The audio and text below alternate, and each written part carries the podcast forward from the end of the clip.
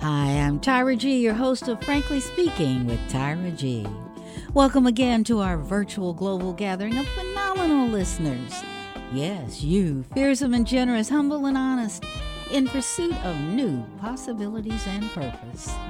Every week, we meet at this table to experience, inspire, educate, encourage, and empower each other through our joys and our lessons learned. We share topics that tradition tells us there's some things we just don't talk about.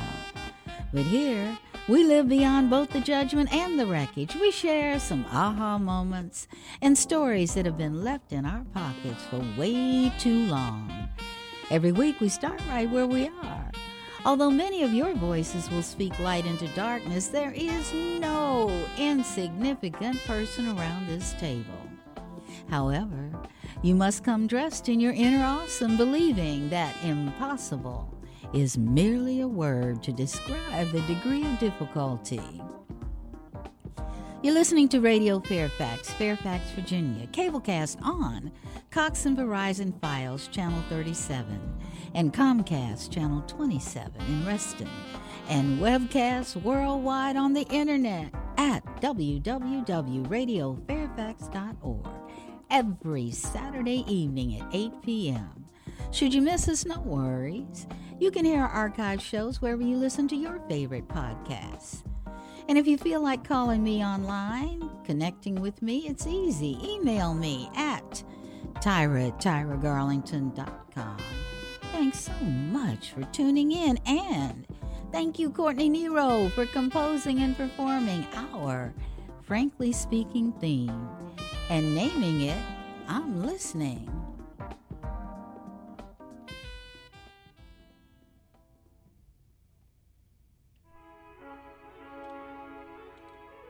This week, we continue celebrating phenomenal women who walk into this space through many, many doors.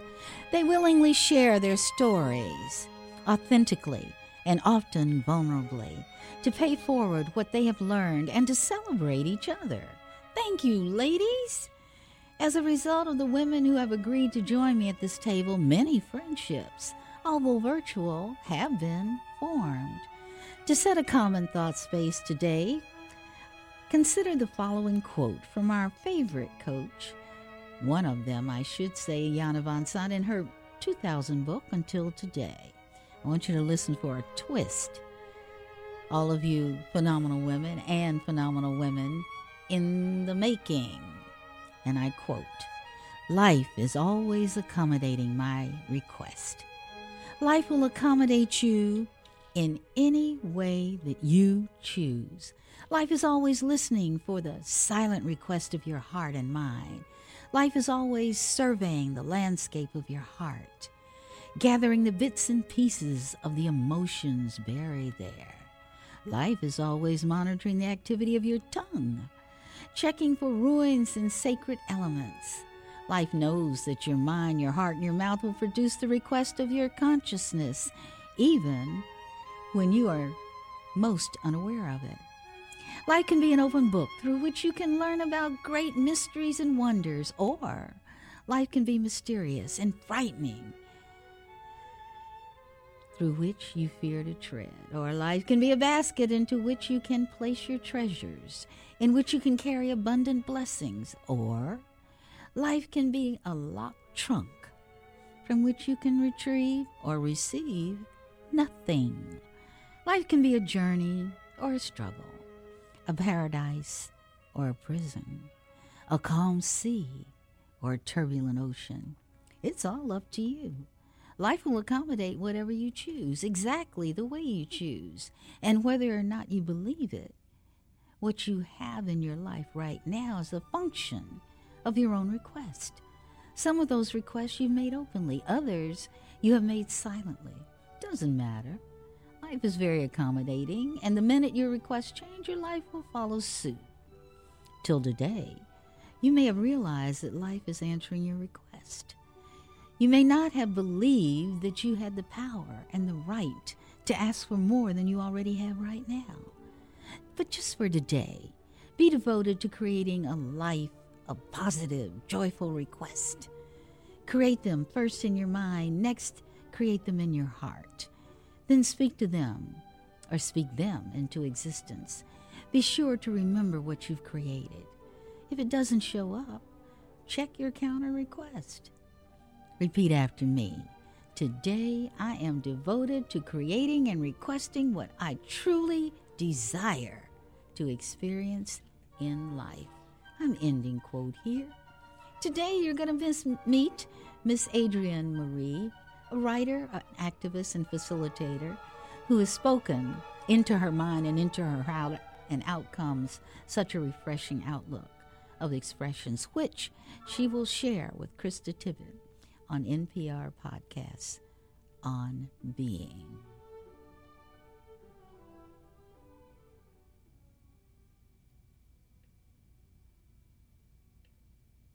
On Being with Krista Tippett is supported in part by the Fetzer Institute, helping build the spiritual foundation for a loving world. Fetzer's Sharing Spiritual Heritage report asks How will we reimagine our spiritual infrastructure for today's time? Learn more at Fetzer.org. What a time to be alive, Adrienne Maree Brown has written. Right now, we are in a fast river together. Every day, there are changes that seemed unimaginable until they occurred. Adrienne Maree Brown and others use many words and phrases to describe what she does, who she is a student of complexity, a student of change and of how groups change together, a scholar of belonging, a scholar of magic.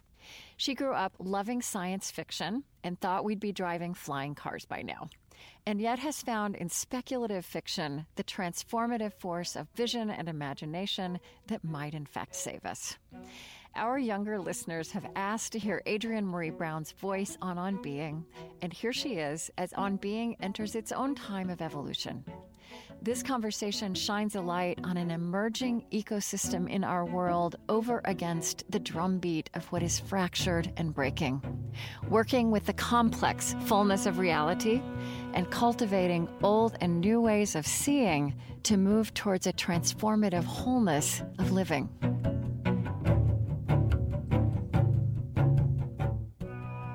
I'm Krista Tippett, and this is On Being. Adrienne Maree Brown is the author of several books which are shaping new generations. Among them, Emergent Strategy, Pleasure Activism, Octavia's Brood, and We Will Not Cancel Us. She is the writer in residence at the Emergent Strategy Ideation Institute. She lived for many years in Detroit and now lives in Durham, North Carolina, where she was as we spoke. Hi there. Hi, how are you? I'm good. It's Krista. I'm so happy to meet you. So honored it's to so have you good here. to meet you, Krista. Your voice has been in my ear. Oh, that means a lot. Um, yes. I would love to ask you this. I'm so curious, actually, to ask you this question that I've asked so many people. Mm-hmm. Um, how you would start to speak about what the spiritual background of your childhood was, however you would describe that um, looking back mm-hmm. now. Mm. Yes. I love my spiritual childhood actually. Mm-hmm. so I think the big picture way to think about it maybe is like I was born into a household that was at the transition point, like on the horizon between like an evangelical Christianity that was very obligatory yeah. and very kind of shame and judgment. You know, God is going to punish you, and that kind of religiosity of of spiritual practice. But we were at the horizon to a more direct and kind of action based, practice based spirituality. Mm. And my parents were an interracial marriage in the 70s, mid 70s. Yeah. And then, your so they kind of. Mother was white and her father yes, was black. mother white, father black. Yeah. And met in South Carolina, fell in love mm-hmm. at Clemson University. Um, but they were making a whole world right. unto themselves. And right. so we went to church. My dad was in the military, and we were often in non denominational churches on the base.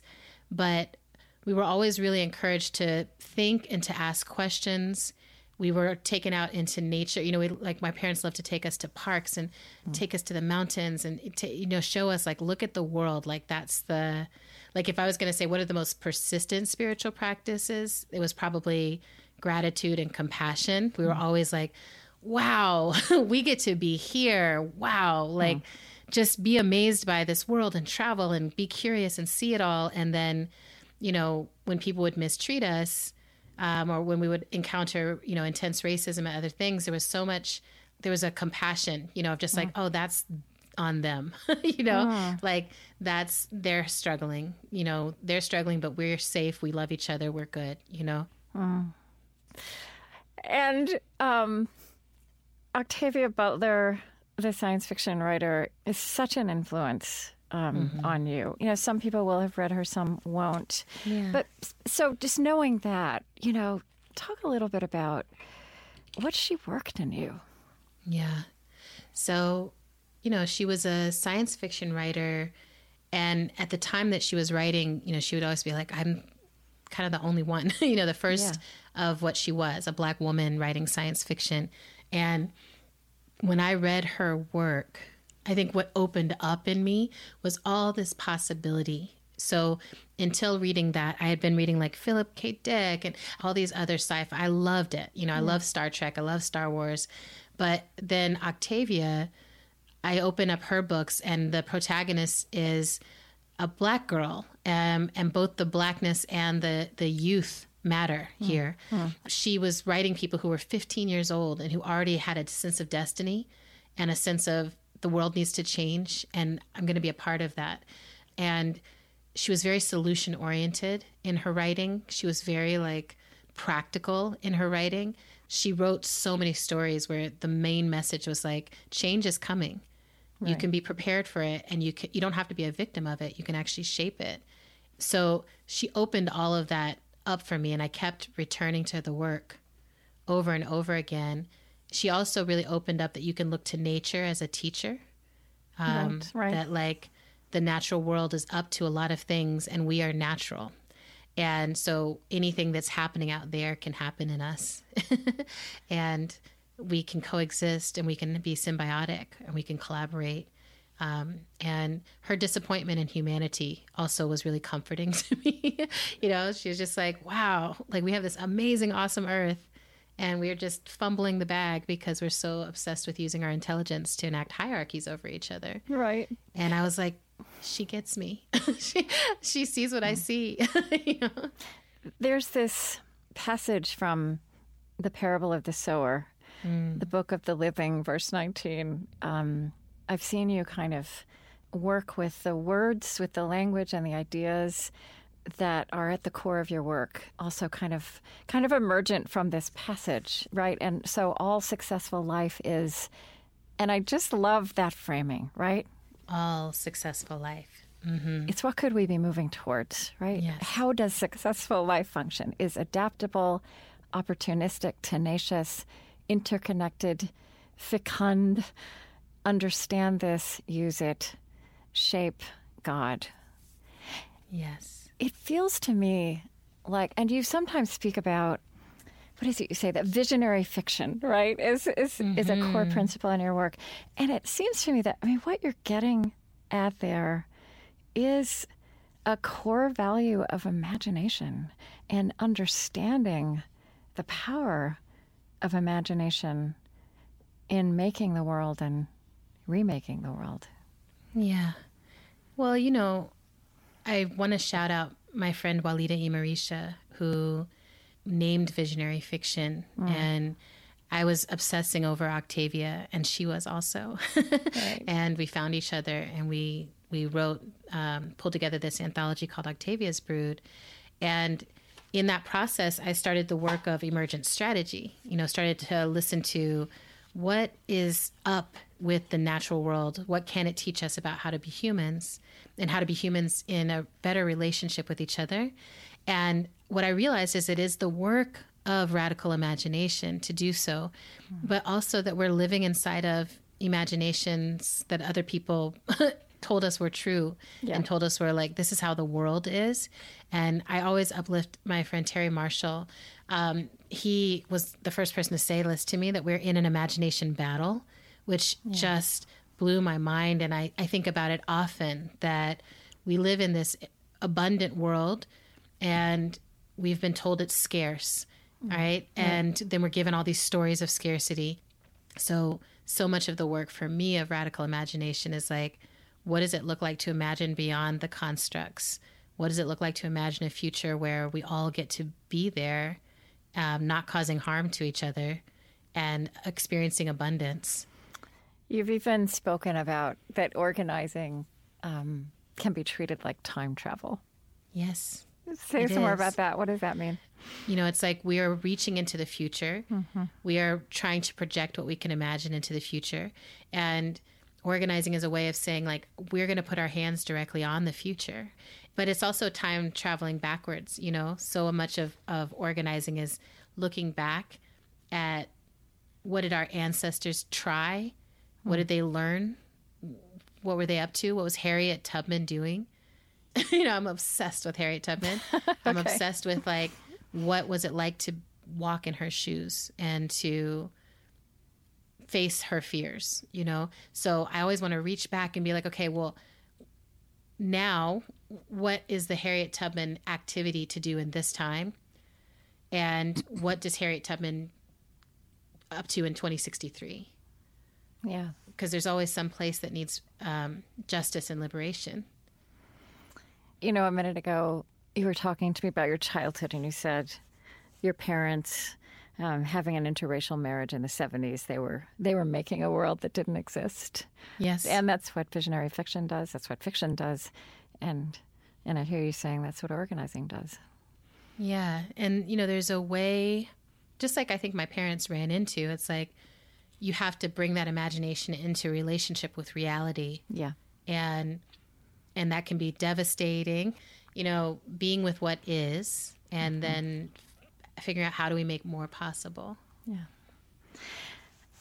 You know, I feel like your work and your writing, your activism, and really the conversation, the wider ecosystem of conversation and action and change and imagination that you're part of is um, it's there's a there's a vocabulary there's really there's really a lexicon that's being unfolded and it's mm. you know mm. words and ideas and practices and and so I think you know one of the things I want to do in this short time we have is to kind of just just kind of lay some of that out and I so obviously mm. emergent strategy is at the core of it talk about what it means to put those words together emergence mm-hmm. and strategy I, lo- I love talking about this. Okay. I'm like, maybe I'll never tire of it, but I'll also try to be brief. So, the word emergence, the definition I work with comes from Nick Obolensky, and its emergence is the way complex systems and patterns arise out of relatively simple interactions. So, birds flapping their wings, birds in a flock together is a relatively simple interaction. Um, but birds all doing that together and avoiding predation can become the most complex, gorgeous patterns of murmurations, migration, survival, right? Mm. So we're all emergent beings. Humans are an emergent species amongst emergent species. And the strategy part comes in, you know, I think what we mean by strategic is able to adapt to changing conditions while still moving towards our our vision of freedom and the future and being in that practice.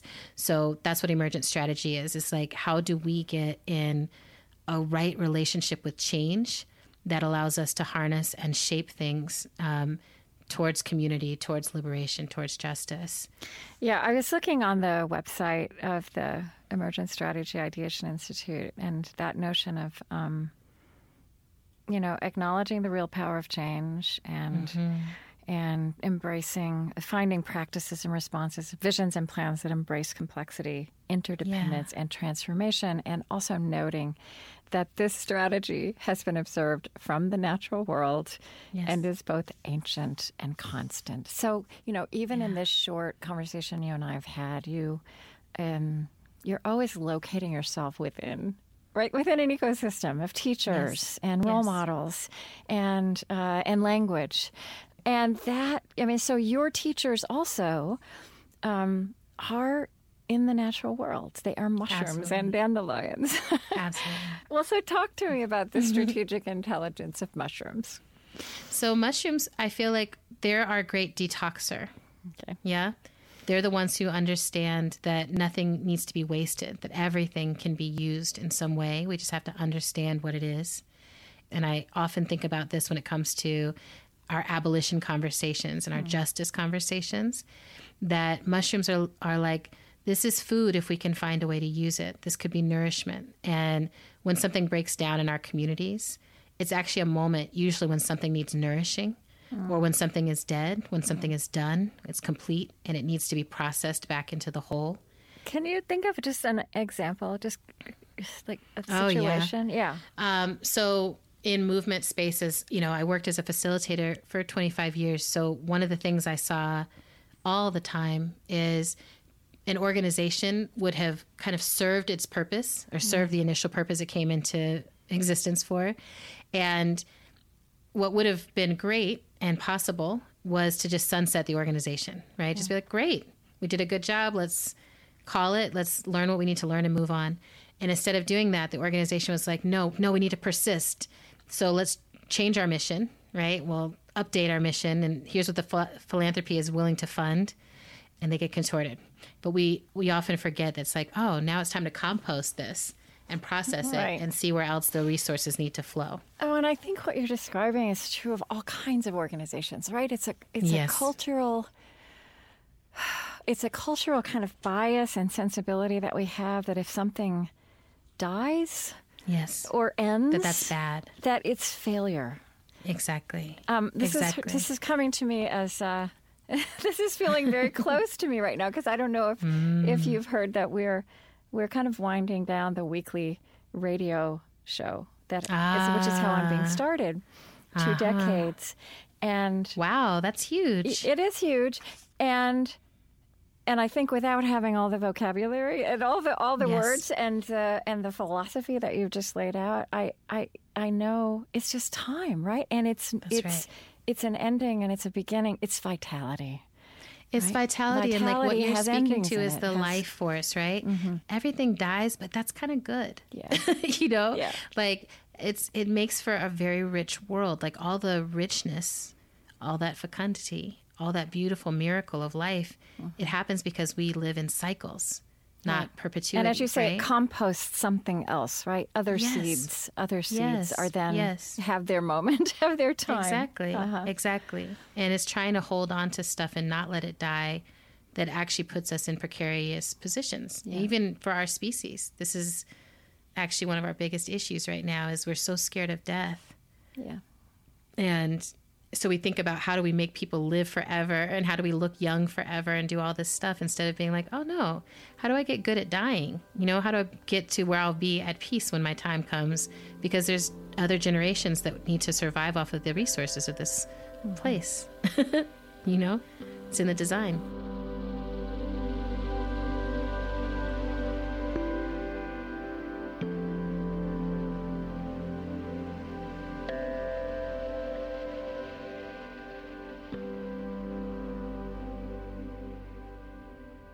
Krista Tippett, and this is On Being, today with emergent strategist Adrienne Maree Brown.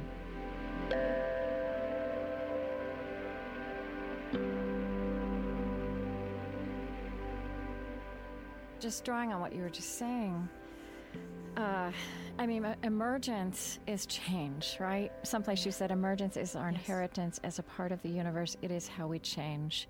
And emergence, um, doesn't wait for us to be ready for change, mm-hmm. and we're really in an accelerated moment of that right now.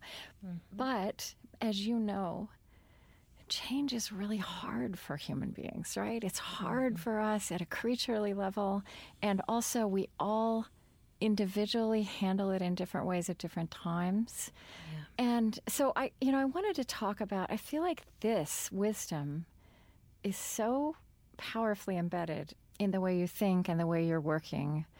And one of those for me is the way you use the word fractal. you said that you first thought about fractals when you were so just to to kind of bring home again that this is all about what happens on the ground. Um, you were doing electoral organizing in 2004. Is that right? Yeah. So I was doing electoral organizing in 2004. Um, 2003, 2004, right? Where gearing up. It's post 9 11. It's like we're going to war with Iraq and oh Afghanistan, yeah. and we're like, we got to get Bush out of office, you know. So we're doing all this organizing, and it clicked for me in a way that I couldn't, you know, it's one of those things you see it and you can't unsee it. That I was like, oh, we are trying to just change the top layer of this very layered cake, this very layered process, this system of governance. We think that if we just win the presidency, that then we'll be able to change the world. And it clicked for me that it's like actually it's a fractal system and it's layer on top of layer on top of layer. And if none of us are practicing democracy anywhere, it's not going to just suddenly work at the top layer.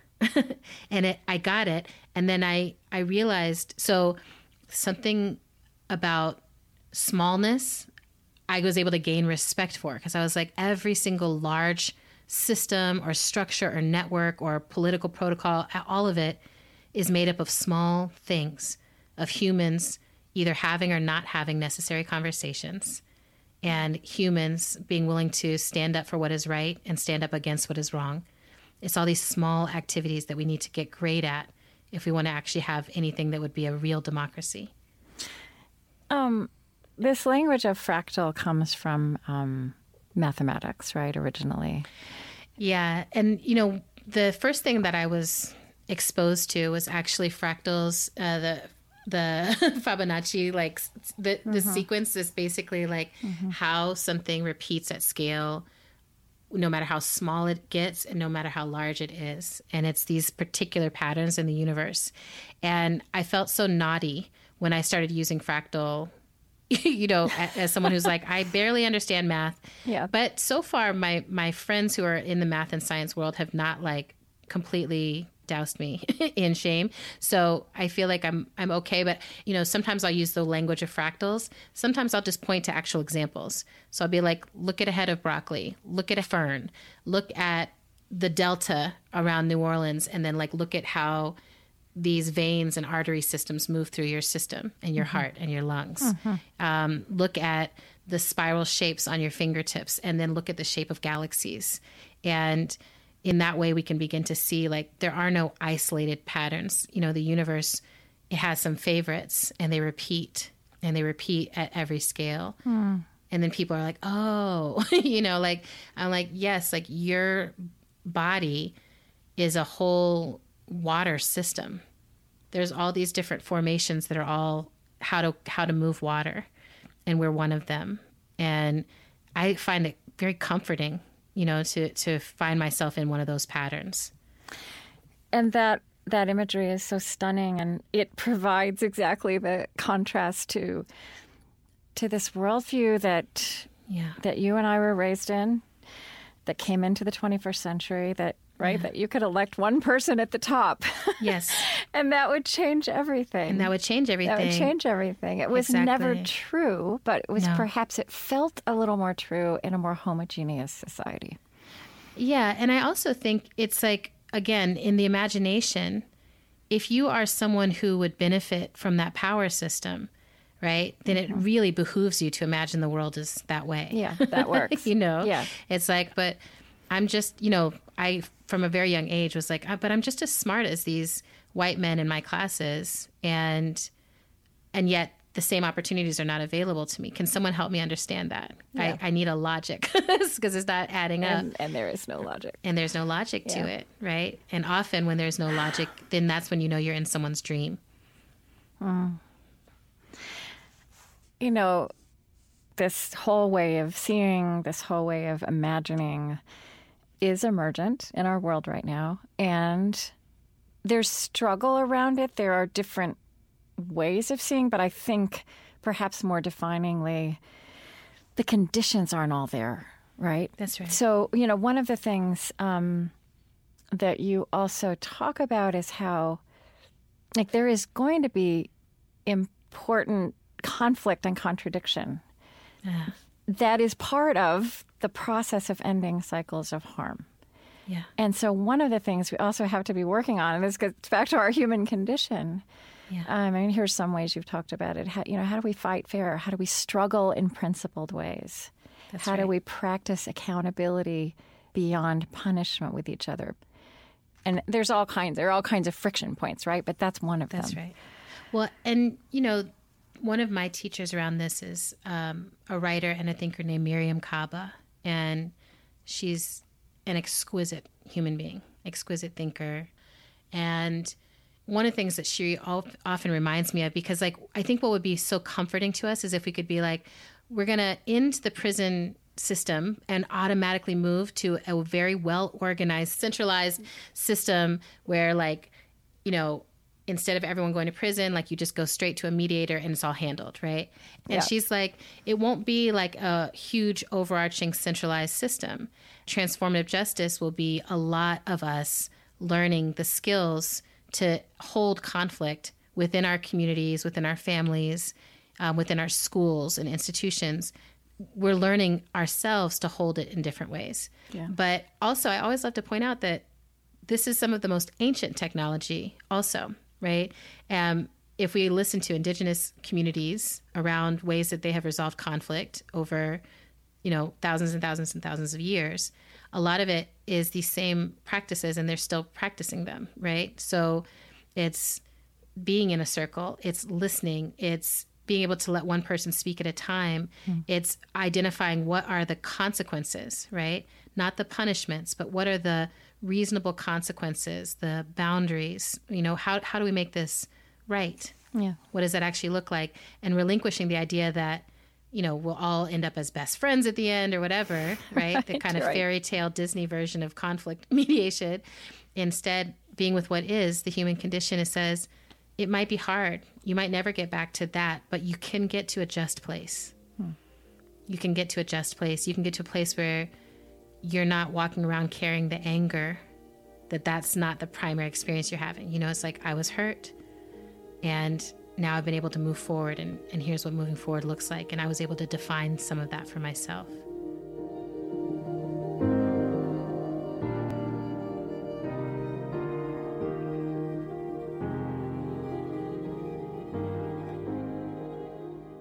After a short break, more with Adrienne Maree Brown.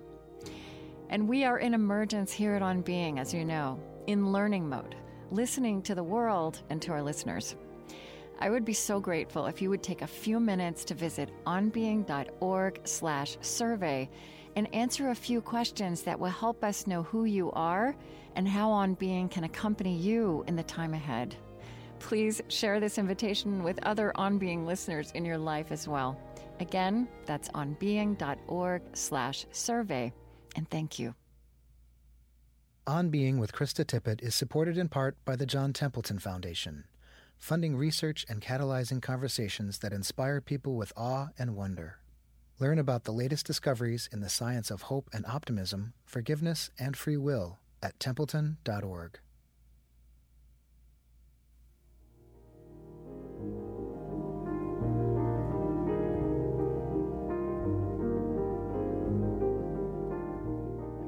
I'm Krista Tippett, and this is On Being. Today I'm with Adrienne Maree Brown, a philosopher, organizer, and social creative whose work and words are driving emergent vision and strategies in our world of change. In 2020, she published a small tract that unleashed a large conversation beneath our surface of polarized fracture. It's called We Will Not Cancel Us. I just want to read a beautiful, some beautiful sentences you wrote. So so powerful, and I'm and I think this is in. We will not cancel us. Um, Okay. We are brilliant at survival, but brutal at it. We tend to slip out of togetherness the way we slip out of the womb, bloody and messy and surprised to be alone, and clever, able to learn with our whole bodies the way of this world. And the context of that was talking about how your default position is wonder. And you have to carry around a lot of disappointment and frustration and critique with humanity. And and that you also that that is especially true when you look at um, social justice movements um, where you expect so much right and desire so much. And you're being honest and you're actually saying that from a place of love right? And of and of high brilliant expectations and mm. and so countercultural.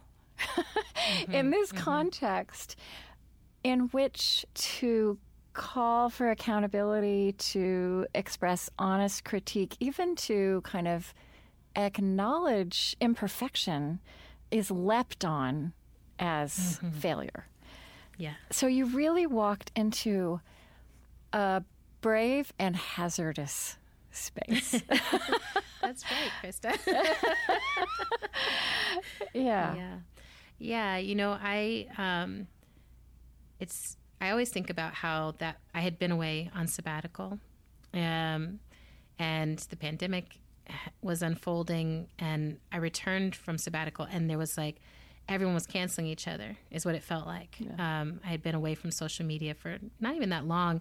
And so I know this was happening before I stepped away, but I was normalized to it because I was in it every day. And then when I stepped away and came back, I was like, oh my goodness, like this is all we're doing on the internet now. Um, you know, it just felt like it just felt like so intense, and it didn't feel it didn't feel like what we're supposed to be up to. You know, like I felt like, can we do it a different way? Could we do it with love? And can we be honest, at least honest, that there's not love in the way we're doing it now? Right. Because I think that was also what was hurting my heart was people being like, yeah, we just have to love each other.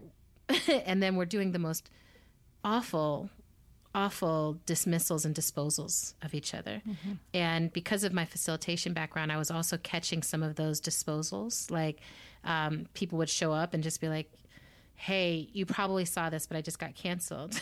and almost Yeah. always I was like, I didn't even see it. Like I can't even keep up with right you missed all of it. So I was like, I had no idea, but Yeah. This person was devastated and and sometimes suicidal. Like it was having an impact, and I I want us to at least not pretend like it's not having an impact. At least that you know. Hmm. Um, let's take responsibility, and then the other pattern I noticed was often it was people who were fairly young in movement themselves or fairly young inside of you know whatever their political analysis was. You know i'm like i can kind of remember before you thought that. You know i can remember when you might have made the same mistake. Right. And you know my heart just was like do y'all do y'all remember that like everyone was transphobic last week? Like mm-hmm. all of y'all were saying this this horrific stuff. And like we need to unlearn this like together we need to unlearn it and i think it felt like people were starting to skip the step of actually decolonizing and unlearning um, these oppressive systems and just being like I'll just punish anyone who missteps and that'll be how I do my action. And it's almost like that's people's activism now. And we're depressed. We're losing leaders left and right um, because people are making mistakes and now there's no room for making mistakes. So it just felt like a total crisis to me that needed needed a different kind of attention. And because I'd been away on sabbatical, I think I was brave enough to do it um, in that moment. Okay, do you have um we will not cancel us. Do you have the little book by you? So on page Yeah. 58, um what you've been talking about on the previous page is kind of the harm that is created. Um and I feel like this page is such an acute analysis of of what cancel culture and I mean all around, right? On across the spectrum, what it says about our culture, which is kind of the opposite of, I mean, honoring emergence, right? Mm-hmm. So, would you just read that? You know, but one layer under that, what I hear is, We cannot change. We do not believe we can create compelling pathways from being harm doers to being healed and to growing. We do not believe we can hold the complexity of a gray situation. We do not believe in our own complexity. We do not believe we can navigate conflict and struggle in principled ways. We can only handle binary thinking good, bad, innocent, guilty, angel, abuser, black, white, etc., etc. Cancer attacks one part of the body at a time. I've seen it. Oh, it's in the throat. Now it's in the lungs. Now it's in the bones. When we engage in knee jerk callouts as a conflict resolution device or issue instant consequences with no process, we become a cancer unto ourselves, unto movements and communities. We become the toxicity we long to heal. We become a tool of harm when we were trying to be, and I think meant to be, a balm. Oh, unthinkable thoughts. Now that I have thought you, it becomes clear to me that all of you are rooted in a singular longing. I want us to live.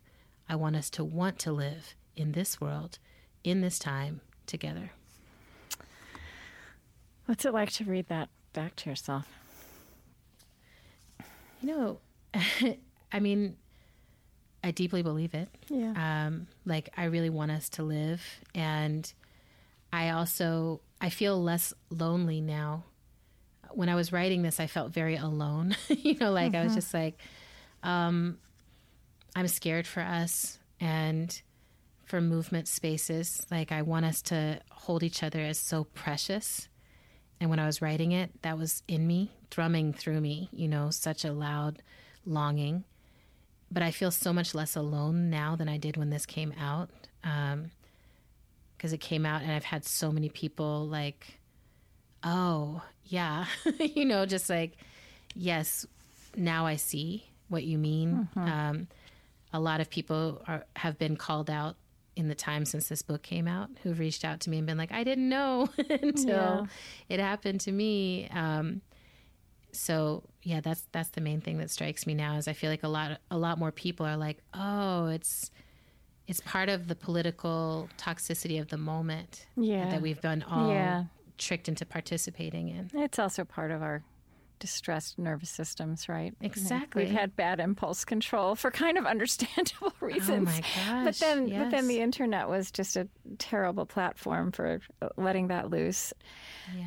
Um, again, you know, again, kind of circling back, it is a time of unstoppable change, and change is so unsettling, and different kinds of people are on the losing end of this change or fear that they mm. are.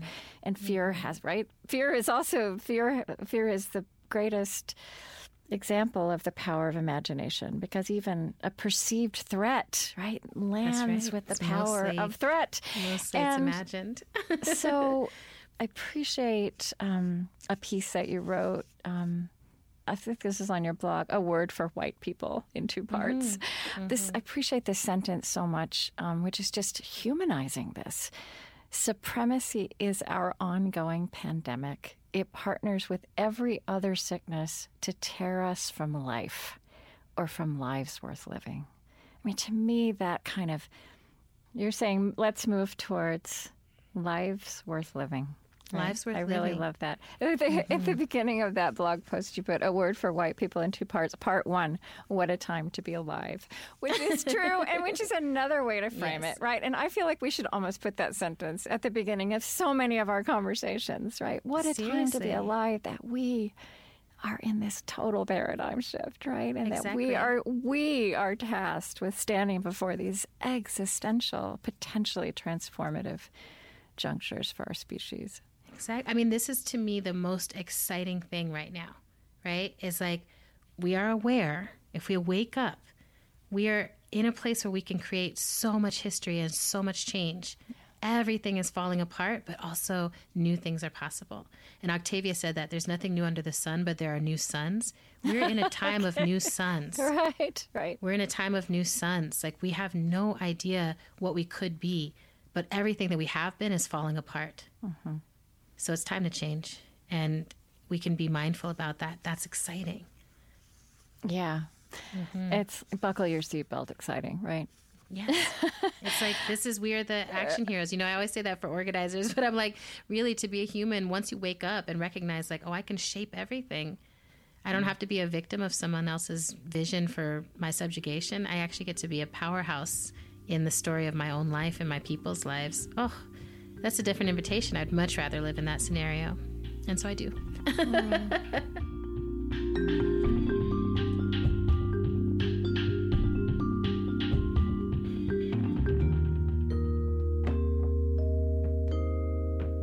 I'm Krista Tippett, and this is On Being. Today with emergent strategist Adrienne Maree Brown.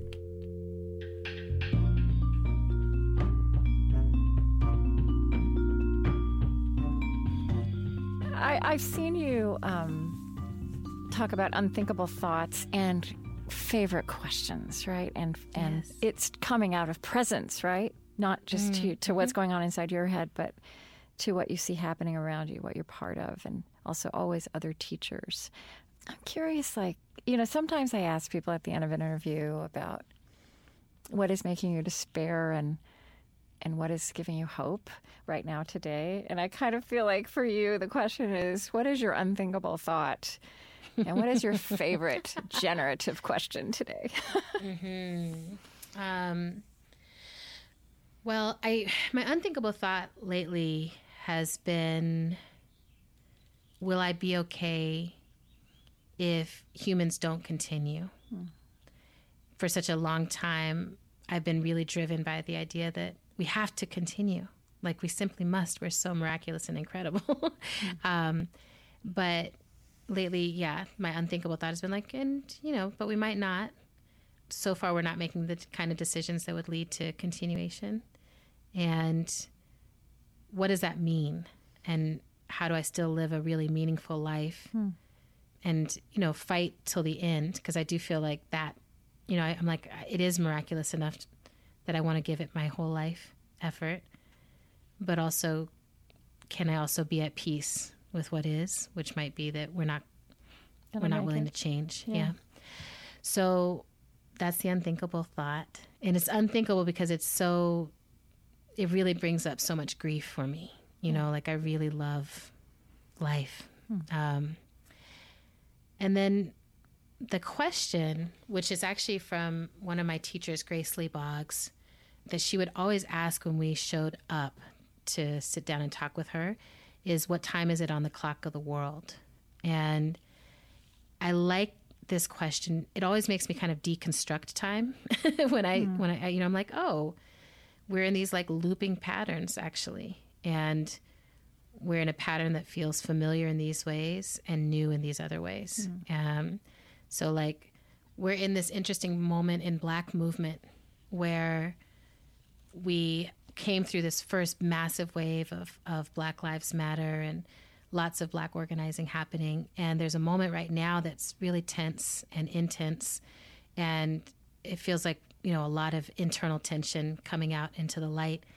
But for me, this is also a moment of deep learning.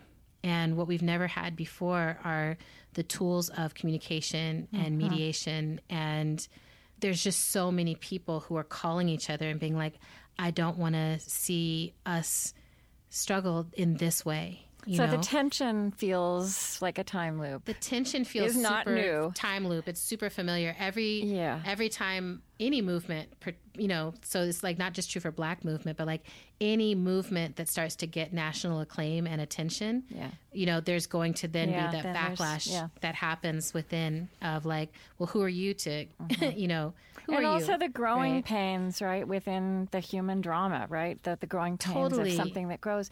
So, that's the yeah. Mm-hmm. that's the loop, right?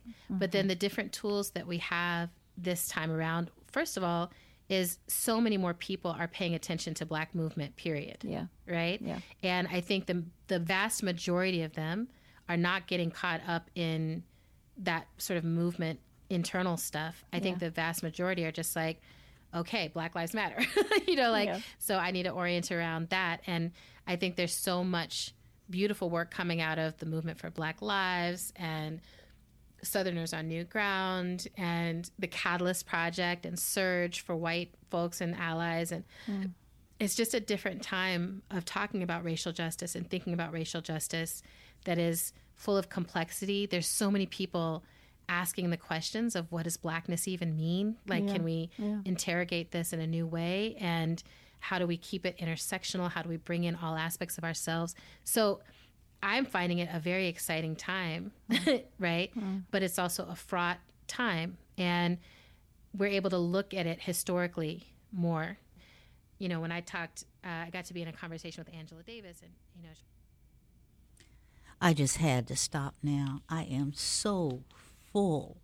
This is such a challenging conversation. I was just writing down thoughts and emotions, and the first thing that um, I felt was it was fresh.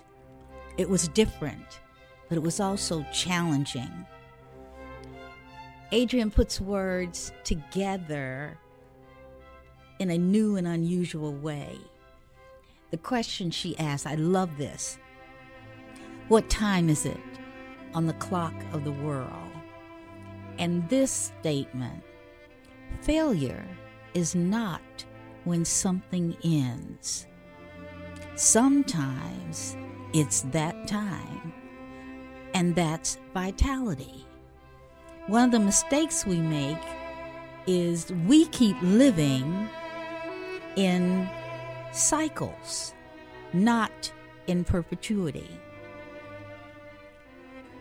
She asked, or actually made the expression, What a time to be alive.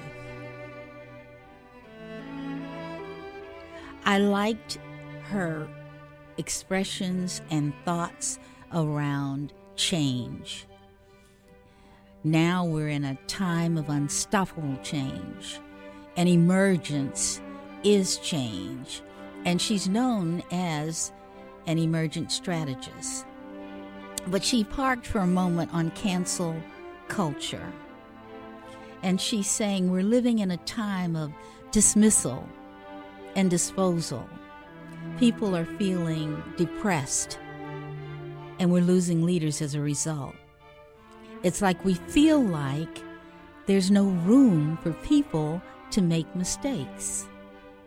Her question is can we do it a different way? Can we do it with love?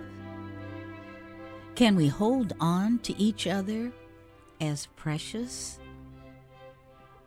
Well, in many ways, it looks like what's happening now is falling apart. And yet, what's happening now makes everything possible. So I suggest we think of it in a positive light and ask the question what a time to be alive. We like to leave a little soul food on the table for any one of you who just may be feeling tired, left out, wondering if this is all there is. In our last conversation we were just listening to embodies the fact that there are many people feeling just like that. So I decided that I would share a quote from Adrienne's blog called Full Moon in Aquarius. This is kind of fun. It's an exercise. Listen carefully. Fall in love with the face in the mirror. Watch it do new things. Lose the mirror. Fall in love with the feeling of the new feeling on your face. Call it a small freedom. Claim a, mo- a moment unperformed. Meet your own eyes in another's face, grasp control, and relinquish it. A new story is taking over you and all of us at the same moment. Maybe you are the letter R in a sentence that wants to incite a revolution but desperately needs respite. And you can do both.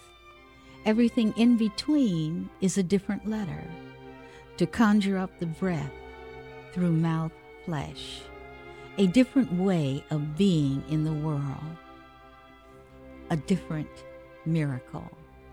Now catch your eye again and relinquish solitude. Feel how many bacteria and cells and memories and ideas are collaborating for this exhale. This, insert your name, write a story of satisfaction and swoon in delight in abundance. And when you grieve, let it only be for the hours spent lost from yourself. But don't give up. The lessons you could have only learned in that wilderness. Like when you see the moon this full, how? You've been listening to Frankly Speaking with Tyra G on www.radiofairfax.org to be heard weekly every Saturday evening at 8 p.m. locally, nationally, and internationally. Your seat at the table is guaranteed.